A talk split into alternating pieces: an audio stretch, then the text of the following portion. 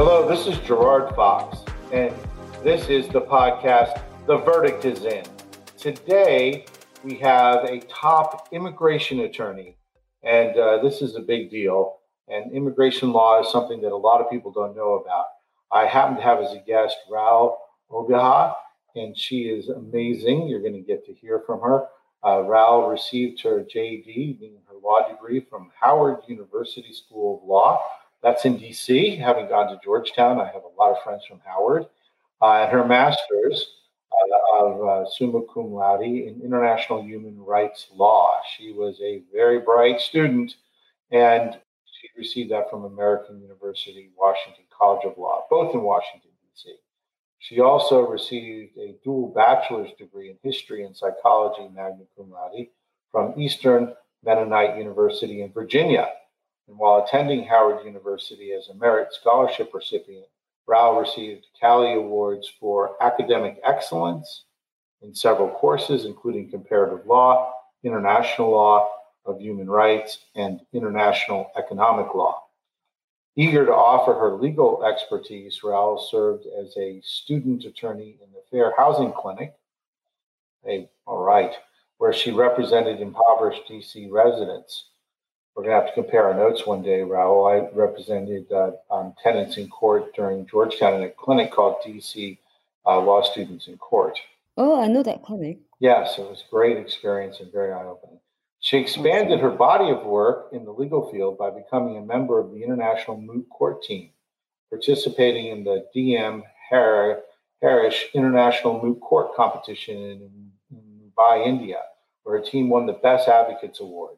Congratulations. Thank you. As a law student, Ral also interned with several law firms in Washington, gaining extensive experience in immigration law and civil litigation.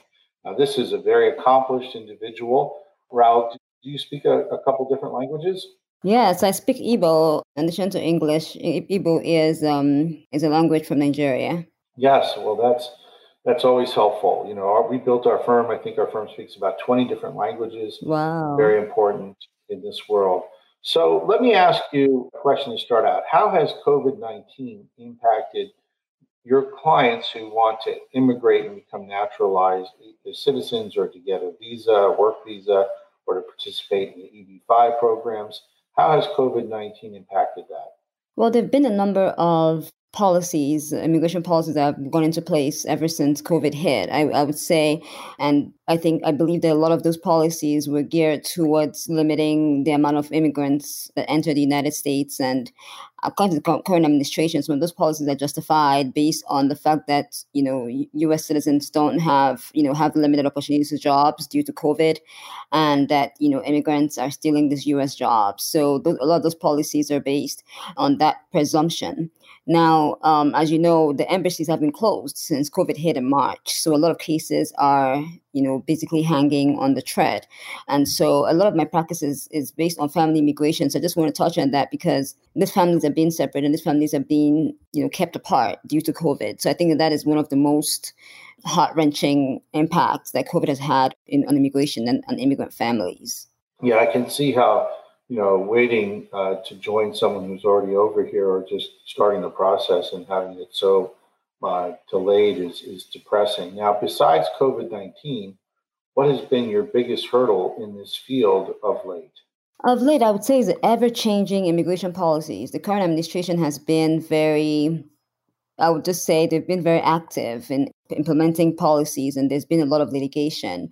Um, there was a joke that was just made on, on, social media the other day about being an immigration under the current uh, being an immigrant attorney under the current administration, and you know it's just basically a roller coaster. and it was it was a picture, a drawing of some an, an attorney on a roller coaster.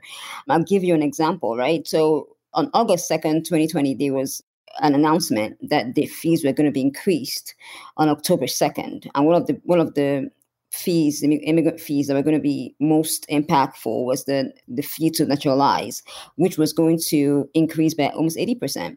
And of course, we went in litigation. And as of last night, where a lot of immigration attorneys were getting ready to file applications to meet deadlines we got a decision from the U.S. District Court in Northern California saying that the you know U.S. the, the USCIS increased fee fees were are now being enjoined, so we can relax. But you see, that's how quickly these decisions have been made. And with immigration policy, like for example, the administration announces something, we sue, it gets enjoined and then it gets you know there's a play on it it's like every day there's something so it's like being on a roller coaster right now i have clients and i represented clients involved in the eb5 program i had a series of clients from china who were uh, swindled out of their money it's a very public case uh, uh, with the former governor of virginia and i also have a client now looking to bring his family into this country from South America, and he is looking at the EB5 option. Maybe you could explain that to the audience.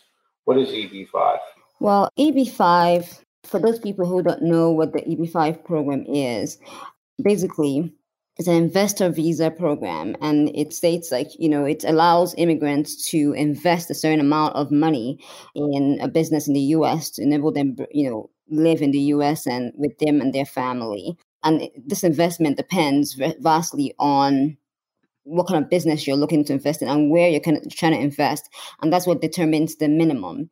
The minimum right now for rural areas, areas is $900,000. So you'd have to invest that. And, you know, it's 900000 but typically in my practice, you you really want to go at least a million dollars in order to for your for your application to be more solid and you know what the goal is is that you're creating jobs in the united states and by investing in a business i don't if that summarizes that properly enough you know the strategy with this client is obviously realizing that you know natural immigration is very slow because of the present administration and because of covid-19 and it takes takes far longer uh, to come on a work visa and get it. You know, we had an attorney at our firm we loved who was from Israel, and her work visa was not continued. So you see a lot of workers who are here on work visas not having it continued. And so the idea is maybe if you have the money, and very few people do, to invest in an EB5 approved program uh, where you uh, would get to come over on an EB5 visa, and that would give you the time to put your natural immigration process, get it started, and go through the bumps, the roller coaster, the delay. Mm-hmm. But if you don't have that kind of money, basically, it sounds like you just are stuck. Is that correct? Yes. You know, there are certain countries that have an option that beyond the EB5 and countries like the United Kingdom that can apply for under the E2 treaty and invest under the E2 treaty. That requirement is way below the EB5 requirement. But other than that, you were pretty much out of, you know, out of luck. Let's slow down and take the, the steps of immigration because a lot of people listening to this podcast are, you know, listening to lawyers and trying to understand bodies of law. So take us through the normal immigration process without, you know, getting into the timing of it. What are the steps? What do you have to file first these days? What happens next? You know, you know I know there's a test, etc. Well, it depends on how you intend to immigrate, right? So you can immigrate by family, you can immigrate via employment, you can immigrate by self petitioning, you can also immigrate by applying for asylum, or like we just spoke about, by investing. So there are various types of uh, various avenues um, to immigrate. But if you're within the United States and you're in legal status and you're looking to immigrate, the first step would be to file a petition with the U.S. Citizenship and Immigration Services. And then when once that petition is approved, then your next step would be to adjust your status. If you're already in status and you qualify to adjust your status at the same time your petition is filed, then that's a bonus because you get to do that at the same time. And if you're outside the US, then you have to go, you know, first of all, file an application and then have to consular process, which which means going to an interview at the local U.S. embassy. And if the embassy is closed, then you can't go for that interview. Exactly, and you're just out of luck. Yes, and so when you go for an interview, you fill out paperwork. I assume there's a background search done on the individual applying. Is that correct? Right, definitely. There's a background check, and uh, the U.S. a lot of you know people don't know this, but uh, because I have clients who you know, don't understand that there really is a, you know, the U.S. consulates maintain a strong record, and so and so does USCIS, and so even if you're person from outside or inside, those records will be shared between those two entities. Yes, and so having a criminal record or having some type of terror, supposed or actual or claimed terrorist affiliation, those types of things would be impediments to immigration. Is that correct? Definitely, definitely. I mean, certain crimes there are waivers for certain crimes, but for the most part, you know, having a crime it's it's very detrimental to your application. Let me ask you another question. I hear regularly, I'm not an immigration lawyer, about the dreamers. And the dreamers are a reference to certain immigrants that are in the US. And I think the general consensus is a lot of people think they should be given their citizenship. Who are the dreamers and what is that debate about? Well, the dreamers is basically referred to you know individuals who qualify under DACA. Now DACA is is means deferred action for childhood arrivals, and you know the dreamers are basically you know I don't like to use this term, but aliens as as the USCIS calls them, but children of um, immigrants who enter the United States before a certain age, basically as kids with their parents, and entered you know without proper inspection. So basically, this these children believe that because it wasn't their you know, they wasn't their doing to be here. This, this is the, the U.S. the only country they know. This is where they grew up. They should be given the opportunity to to adjust their status here and, and have legal status in the U.S. Now, how have things changed? I go to a family reunion several times a year uh, in New York. My my family immigrated from Ireland. Oh, really? see these pic- yes, when I see these pictures, my grandmother came over on a boat, stopped off at the Statue of Liberty, wow. uh, and then then came into what was a very different New York City. What was the immigration process at that time? Uh, I believe, uh, based on my research, you know, as you know, I wasn't alive then. yeah, but, yeah, but. Um, but based on my research, the immigration process where it had less hurdles. You know, you basically completed an application, proved that you were hardworking. It was more reception to immigrants at that time than there is now. Yes. And when do you think the shift occurred where the United States started to become more concerned with closed borders and tightening up immigration? I think that it was a result of two things, um, and and I'm I'm commenting socially here because, as you know, immigration is one thing, one aspect that is heavily impacted by politics and social change, and you know, the U.S. Department of Homeland Security is, is one of the departments that is very heavily impacted by, you know, the administration as opposed to other governmental entities. But to answer your question, I think you know it became as a as a result of fear. There are a lot of immigrants, as you know, who came from countries, border countries like Mexico, and they became an increased fear that these immigrants were threatening the jobs of, of U.S. citizens. Um, I think that that's when the shift changed. Like we need to have stronger borders and we need to preserve these jobs for U.S. citizens. So I think that that is the feeling, so to speak, that influenced immigration being such a major issue as it is now today. Yeah, to me, immigration policy, and I'm a person who cares about the inner city. I care about poor people and homeless people. I write about this all the time. I um, am not um, political. I try not to be. Immigration to me always seems like a very complex issue because, number one, you have a set of rules, whoever determines them. You've just explained how long and tedious the process can be. Mm-hmm.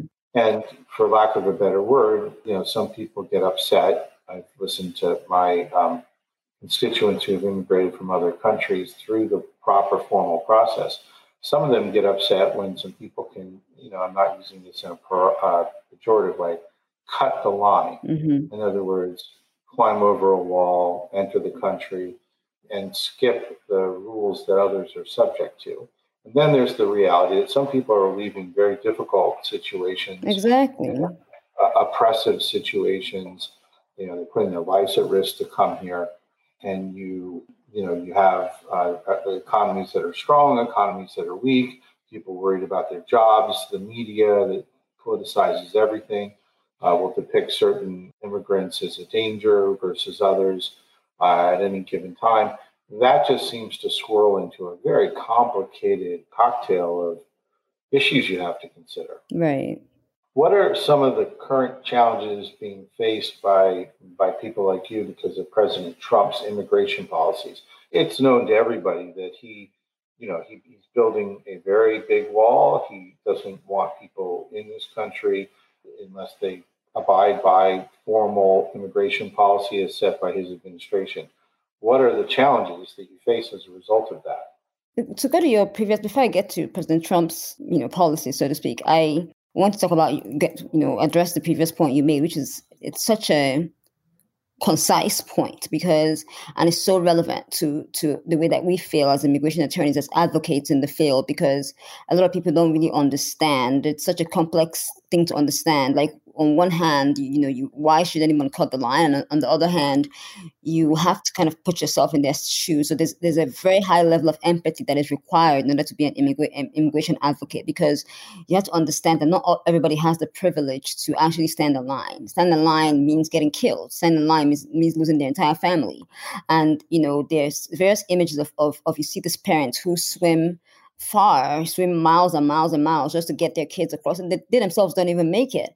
Um, so you know, while a lot of us were privileged to have parents who came here on a plane and were able to legally adjust and, and, and do things right from the beginning. Some people don't even know how to do things legally.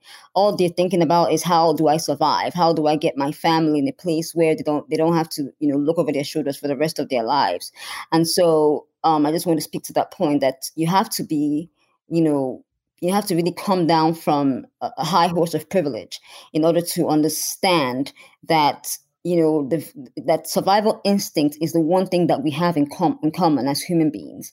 And if you understand that you understand why a lot of immigrants do what they have to do. Now i'm not saying that i support crime um in any way but i just think that as, as a as a human race we need to we need to be empathetic to the plight of, of others. And and kind of, if we have that insight then we understand why they want to immigrate and do the things that they they do.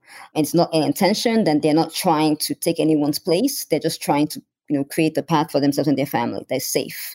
So having said that. Well, let me let me just stop right there for a second. What a what a fantastic answer, Ral, and so important.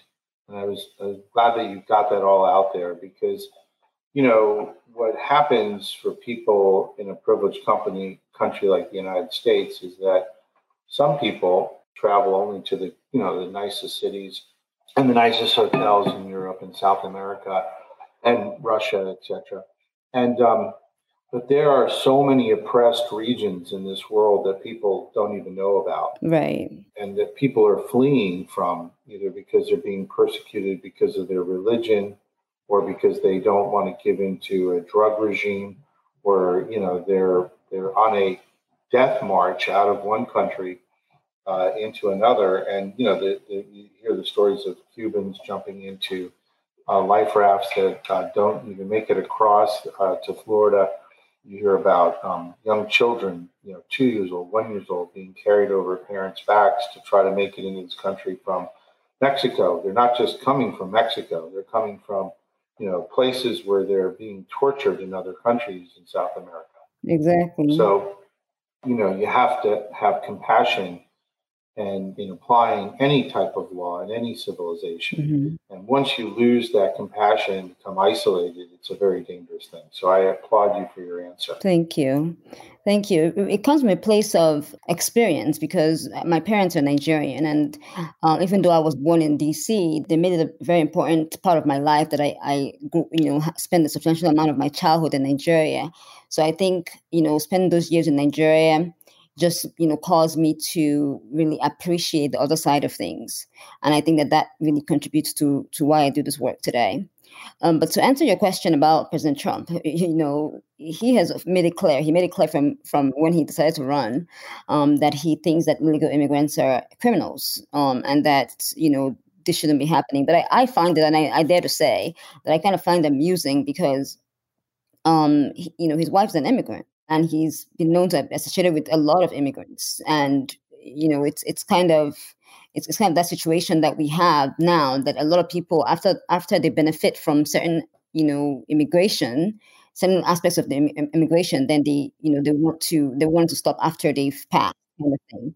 Now, his policies, one thing that we've experienced as immigration attorneys, I mean, any immigration attorney with their hand on the pulse will tell you that our jobs have become so much difficult under the current administration because there's so many executive orders, so much litigation. It's like every day you wake up, you have to kind of check to see what's going on today you know, because it's it's there's so many changes and it's, a, it's like a revolving door.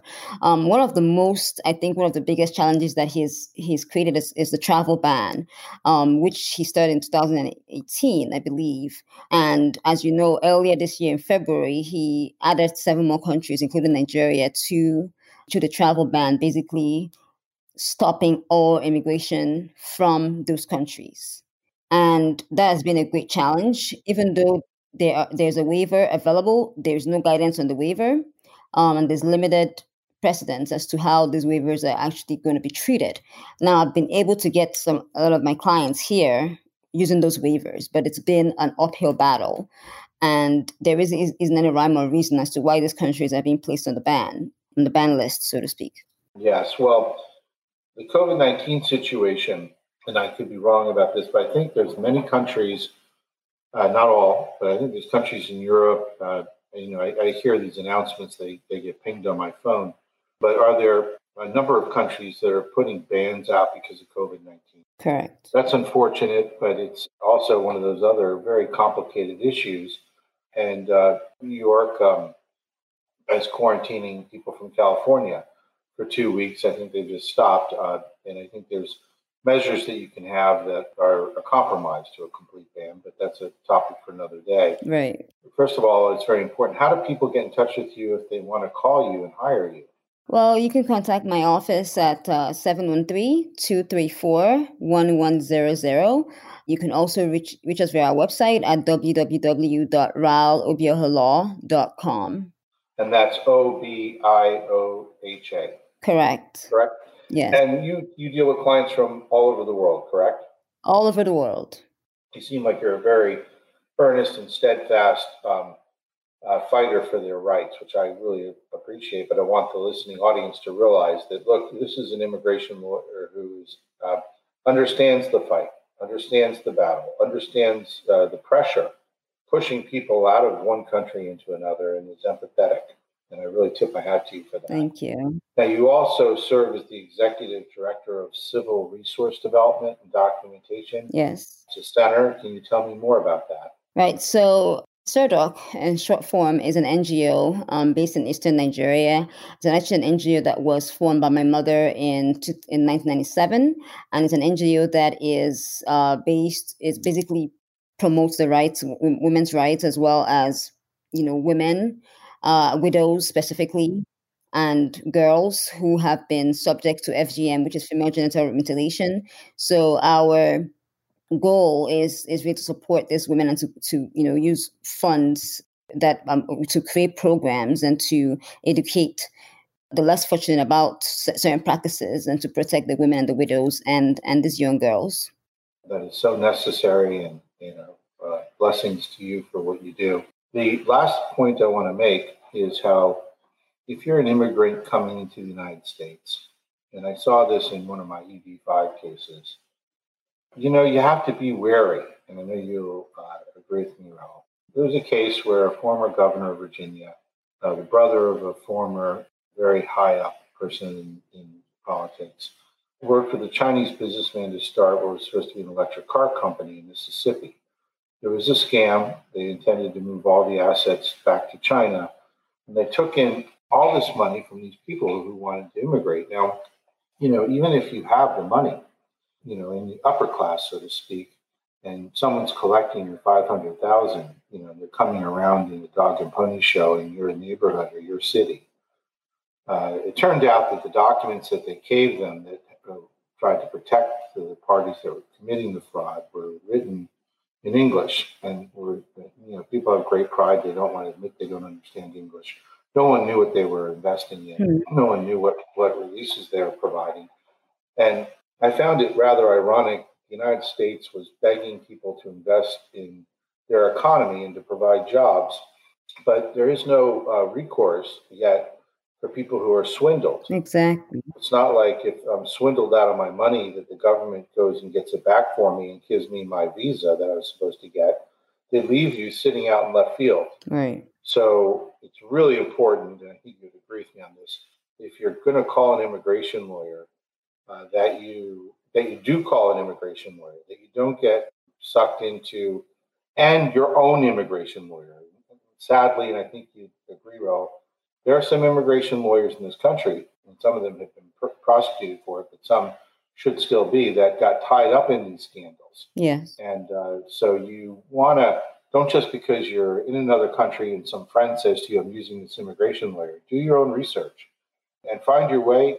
I would say to Ral because Ral Ral is the person. Ral is there. She she knows she'll protect you and has as the you know when you hear a person's working at a uh, civil resource development and documentation center when you hear her impassioned uh, discussion about how people have exigencies that push them forward where they're looking for safety those are the people that you want to work with.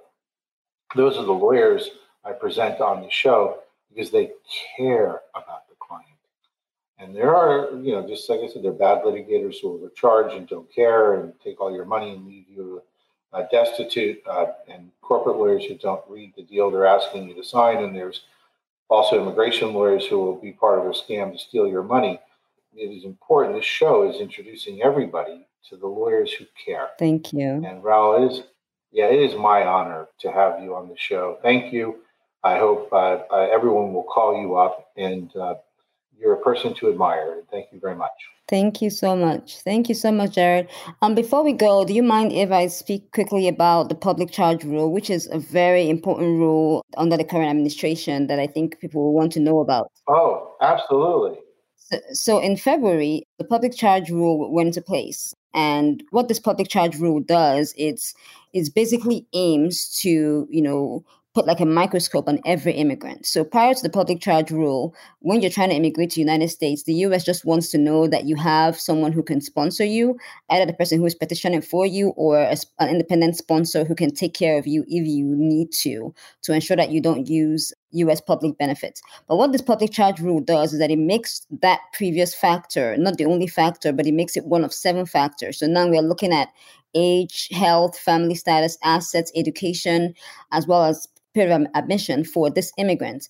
But what they don't realize is that you know is discriminatory because what it does is you know it kind of sidelines a lot of older immigrants who are just looking to be with their children um, be with their grandchildren and it sidelines a lot of immigrants who you know are older and unable to attain health insurance. So this rule went into play into place in february 2020 i think i believe february 24th i, I believe of 2020 and since then it's been in the court. At some point it, w- it was enjoined and just as recent as last week um, the injunction was lifted.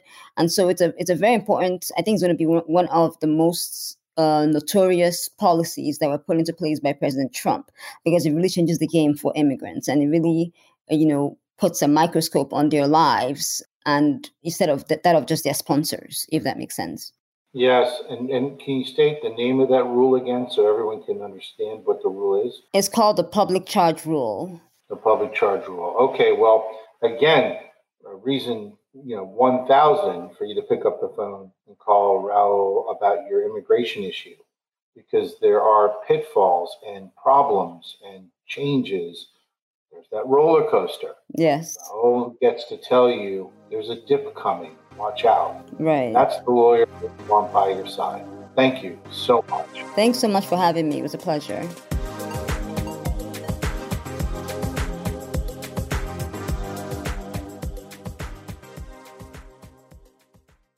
This podcast is a part of the C Suite Radio Network. For more top business podcasts, visit c-suiteradio.com.